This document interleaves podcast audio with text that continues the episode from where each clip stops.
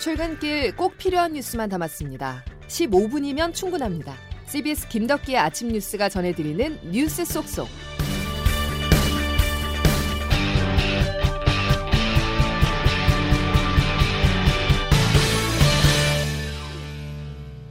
여러분 안녕하십니까? 5월 12일 김덕기 아침 뉴스입니다. 여야의 강대강 대치로 긴장감이 고조되는 청문 정국에서 문재인 대통령이 장관 후보자 3명에 대해 청문 보고서 재송부를 요청했습니다. 이를 두고 문 대통령의 의중은 무엇인지 해석이 분분합니다. 첫 소식 조태인 기자입니다. 문재인 대통령은 임혜숙 과학기술정보통신부, 노형욱 국토교통부, 박준영 해양수산부 장관 후보자에 대한 인사청문 경과 보고서를 오는 14일인 금요일까지 채택해달라고 국회에 다시 요청했습니다. 만일 이 기한 내에 국회가 보고서를 보내지 않으면 대통령은 장관을 그대로 임명할 수 있습니다. 대통령의 재송부 요청 시한은 최대 열흘까지 가능한데 나흘만 부여한 것을 두고 임명 강행 의지를 내비친 것이라는 해석이 나옵니다. 하지만 여권에서는 오히려 나흘간의 재송부 요청은 강행이 아닌 시간 벌기를 위한 것으로 문 대통령이 3인에 대한 임명을 강행하지는 않을 것이란 관측도 나옵니다. 앞서 추미애 전 장관과 박범계 장관 임명 당시 재송부 기한이 불과 이틀이었다는 점과 비교하면 국회 협상 결과를 바탕으로 문 대통령이 국회의 뜻을 따를 여지도 있습니다. 또 김부겸 국무총리 후보자 인준과 김호수 검찰총장 후보자 인사청문회 등 남아있는 상황도 고려해야 합니다. 현 정부 들어 야당의 동의 없이 임명이 강행된 장관급 인사가 29명에 달하는 점도 청와대로서는 부담입니다. 재송부 요청 시한인 14일에 민주당 신임 지도부와 문 대통령 간 티타임도 예정돼 있어 이 자리에서 최종 의견 조율이 이뤄지지 않겠냐는 관측도 나옵니다. CBS 뉴스 조태임입니다. 공을 넘겨받은 정치권은 어제 하루 종일 협상을 벌였습니다. 제자리 걸음만 보인 여야가 논의할 수 있는 시간 이제 사흘 남았는데요. 만약 끝내 접점을 찾지 못한다면 여당의 단독 처리도 가능하지만 당내 기류는 다소 복잡하다는 소식입니다. 민주당 지도부가 청와대 눈치를 보고 있다는 지적도 나왔습니다. 김기용 기자의 보도입니다. 민주당은 어떻게든 야당을 설득해 보겠다는 입장입니다. 윤호중 원내대표입니다. 국무총리 그 인준안 처리에 협조를 해주신다면 정말 어, 정성과 성의를 다해서 어, 논의를 해 나가겠다는 말씀을 드립니다. 하지만 상황은 별로 바뀐 게 없습니다. 이미 부적격 판정을 내린 국민의힘은 김부겸 총리 후보자 인준 동의안도 거부할 수 있다며 장관 후보자 3명에 대한 지명 철회를 압박하고 있습니다. 급기야 민주당 내부에서도 강행해서는 안 된다는 반대의 목소리가 터져나오고 있습니다. 오선의 이상민 의원을 필두로 한 민주당 의원들도 당 지도부가 대통령에게 반대 의사를 표명해야 한다고 공개적으로 반발했습니다. 하지만 윤호중 원내대표는 인사청문 결과 부적격 보고는 없었고 낙마 요구도 당 전체 의견이 아니라며 외면하고 있습니다. 민심을 경청하고 당청 관계도 당이 주도하겠다고 밝혀온 민주당 송영길 대표도 침묵하고 있습니다. 이 때문에 당 안팎에서는 지도부가 청와대 눈치를 보느라 중심을 못 잡고 있다는 지적이 나옵니다. CBS 뉴스 김기웅입니다.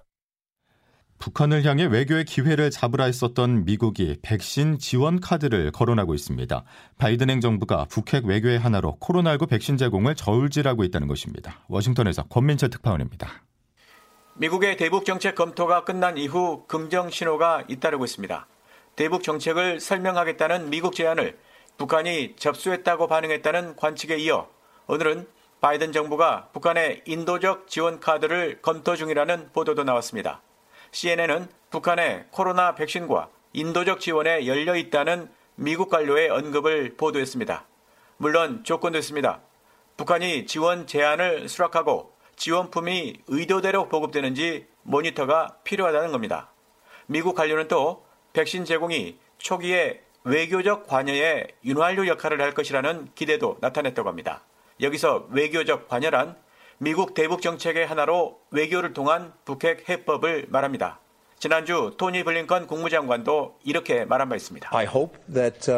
Uh, 북한이 외교적으로 uh, 관여할 기회를 잡기를 바랍니다. 그래서 앞으로 uh, 나아갈 방법이 있는지를 보게 되길 희망합니다.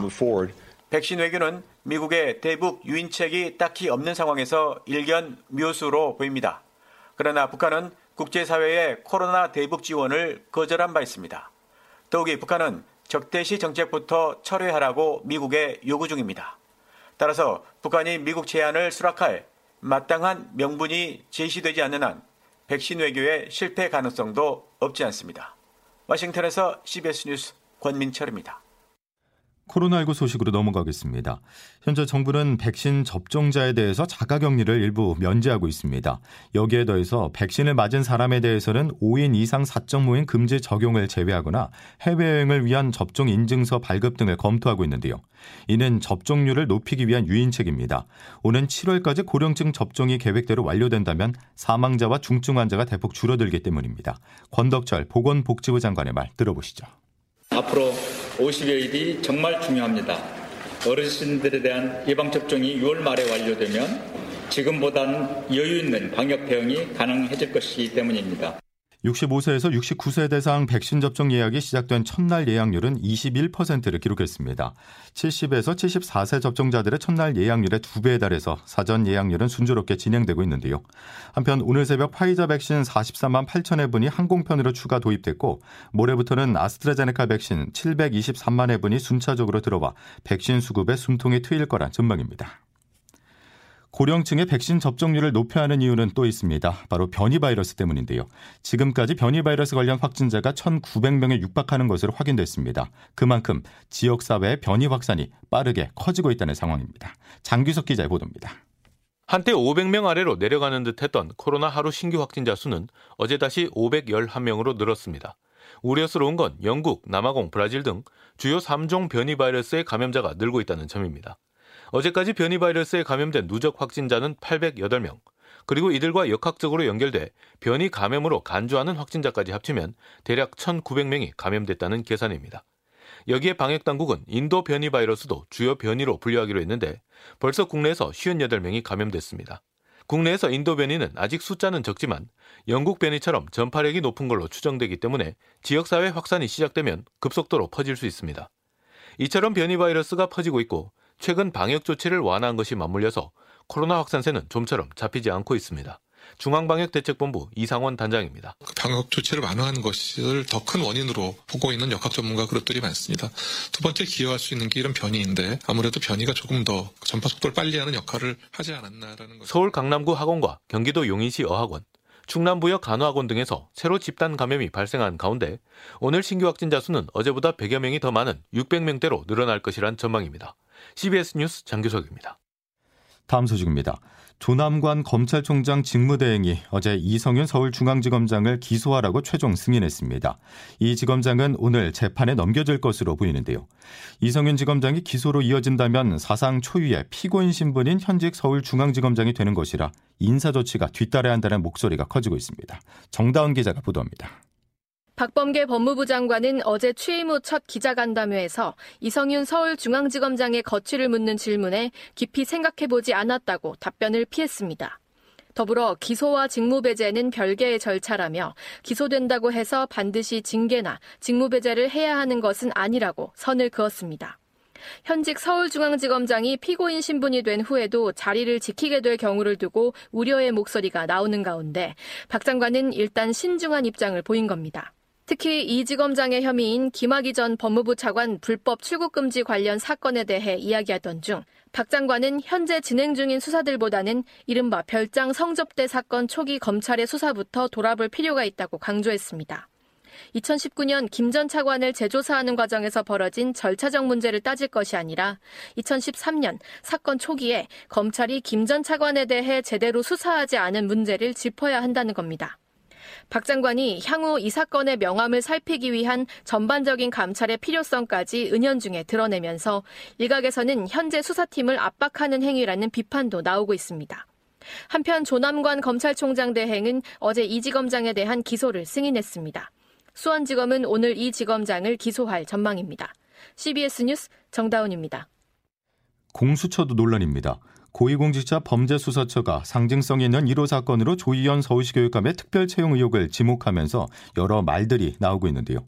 과연 공수처 1호 사건이 될 만큼 중대한가 하는 지적과 함께 더욱이 교육감 사건은 공수처가 기소를 할 수가 없어 논란입니다. 홍영선 기자입니다. 공수처는 조희연 서울시 교육감 특별 채용 의혹 사건을 1호 사건으로 등록하고 수사에 착수했습니다. 감사원이 조 교육감의 해직교사 특별 채용을 경찰에 고발하고 공수처에도 수사 참고 자료로 전달했는데 공수처가 사건 수사를 맡겠다고 한 겁니다. 당초 1호 사건으로 거론됐던 건 공수처 설립 취지에 맞게 대부분 검사 관련 사건들. 그런데 조교육감 사건을 1호 사건으로 정하자 의외라는 평가가 적지 않습니다. 원래 공수처가 설립된 목적은 권력형 비리, 부정부패 등을 해결하고자 한 것인데 이 사건이 취지와 부합하는지 모르겠다는 지적입니다. 1호 수사가 진행됐을 때 더 문제라는 견해도 나옵니다. 조 교육감 사건의 경우 공수처가 수사는 할 수 있지만 기소는 할 수 없습니다. 이때 공수처가 기소 의견으로 검찰에 사건을 보내야 하는데 검찰이 재판에서 유죄 판결을 받아내기 위해 보완 수사를 요청할 수 있는지 등의 후속 절차에 대한 규정도 없습니다. 보완 수사를 검찰이 할지 공수처가 할지 최소한의 기본 규정조차 없어 1호 수사가 진행될수록 양기관의 갈등은 더욱 커질 수 있다는 우려가 제기됩니다. CBS 뉴스 홍영선입니다. 한강공원 대학생 사망 사건을 수사하고 있는 경찰이 고 손정민 씨의 마지막 동선을 추적하는 데 수사력을 집중하고 있습니다. 어젠 당시 상황을 재현하는 등 현장 실사를 진행했습니다. 보도에 서민선 기자입니다. 대학생 손정민 씨가 반포 한강공원에서 친구 A씨와 술을 마시다 실종된 것은 지난달 25일 새벽. A씨는 오전 4시 30분쯤 혼자 귀가했고 손 씨는 닷새 후 숨진 채 발견됐습니다. 실종 당일 손 씨와 친구를 목격한 사람은 서로 다른 다섯 개 일행이었던 7명입니다. 경찰은 이들 중 주요 목격자 3명을 지난 8일 현장으로 불러 당시 상황을 재현하도록 했습니다. 다만 구체적인 진술과 재현한 상황은 확인해 줄 수 없다고 밝혔습니다. 손 씨 아버지는 실종 당시 아들 일행이 장소를 옮겨 다닌 것으로 보인다고 주장했습니다. 우리가 확보한 증인을 들었을 때 3시 40분 이후에는 원래 있던 장소에서 사라졌다는 증인들이 다수 있어서 위치가 이동된 것은 확실하다고 생각됩니다. 지난 주말 A씨를 참고인 신분으로 불러 조사한 경찰은 실종 당일의 행적을 재구성하는 데 집중하고 있습니다. 한편 손 씨의 생전 대화 내역에는 A씨의 갑작스런 술자리 제안에 손 씨가 의외라는 반응을 보이며 당황해하는 모습이 담겼습니다. CBS 뉴스 서민선입니다. 문 전 대통령은 추락사고나 끼임사고와 같은 후진적인 산재사고 때문에 마음이 아프다면서 산업재해 감축을 위한 범정부 태스크포스 구성 등 강력한 대책 마련을 안경덕 고용노동부 장관에게 지시했습니다. 지난해 코로나19 여파로 소득 상위 20% 가구를 제외한 모든 가구의 소득이 감소하면서 격차가 더 벌어진 것으로 조사됐습니다. 소득 상위 가구들은 자동차나 가구를 사는 등 이른바 보복 소비 행태를 나타냈습니다. 한국개발연구원 남창우 연구위원 등은 어제 코로나19 경제 위기와 가계 소비 보고서를 통해서 이같이 주장했습니다. 김덕기 아침 뉴스 여러분 함께하고 계십니다. 이제 기상청 연결해서 오늘 날씨 알아보겠습니다. 김수진 기상 리포터. 네, 기상청입니다. 예. 어제만큼 오늘도 더울까요? 네, 오늘 낮 동안의 내륙 지역에서는 옷차림 한결 가볍게 하시는 것이 좋겠는데요. 어제보다도 평년보다도 기온이 더 오르면서 내일은 초여름 더위가 찾아오겠습니다.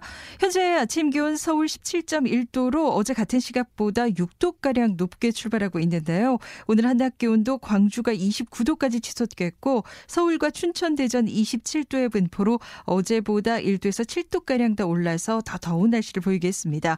바로 차고 습한 동풍이 300을 넘어오면 오면서 고온 건조한 공기로 바뀌고 또 오전까지 구름 많다가 오후부터는 하늘이 맑아지면서 햇볕도 강해질 것으로 보이기 때문인데요. 반면에 이 차고 습한 동풍이 바로 들어오는 동해안 지역은 오늘도 강릉 21도, 포항 19도의 분포로 종일 선선한 날씨가 이어지겠습니다. 이런 가운데 오늘 제주도는 오전까지 5mm가 안 되는 적은 양의 비가 좀 더 오락가락 이어지겠고 또 제주와 남해안 쪽으로는 오후까지 바람이 무척 강하게 불 것으로 보여서 시설물 관리와 안전 사고에 유의하셔야겠습니다. 그리고 내일과 모레 사이에는 서울의 한낮 기온이 29도, 대전이 31도까지 오르는 등 때이른 고온 현상이 최고 절정에 달하겠고요. 이번 주말 동안 전국에 다시 비가 내리면서 고온 현상은 다소 누그러지겠습니다. 또 모레까지 남해안 쪽으로는 천문 현상에 의한 바닷물 수위가 높을 것으로 보여서 안전사고에도 유의하시기 바랍니다. 날씨였습니다. 최근 3년 동안 어린이 보호구역에서 1,500여 건의 교통사고가 발생해서 모두 17명의 소중한 생명이 부모 곁을 떠났습니다. 이를 막기 위해선 어린이 보호구역에 불법 주정차를 없애야 한다고 하는데요. 어제부터는 어린이 보호구역에서 불법 주정차를 할 경우 일반 도로보다 3배나 많은 과태료가 부과됩니다. 처벌을 떠나서 우리 모두 부모가 돼야 되겠죠. 자, 수요일 김덕기 아침 뉴스는 여기까지입니다. 내일 다시 뵙겠습니다. 고맙습니다.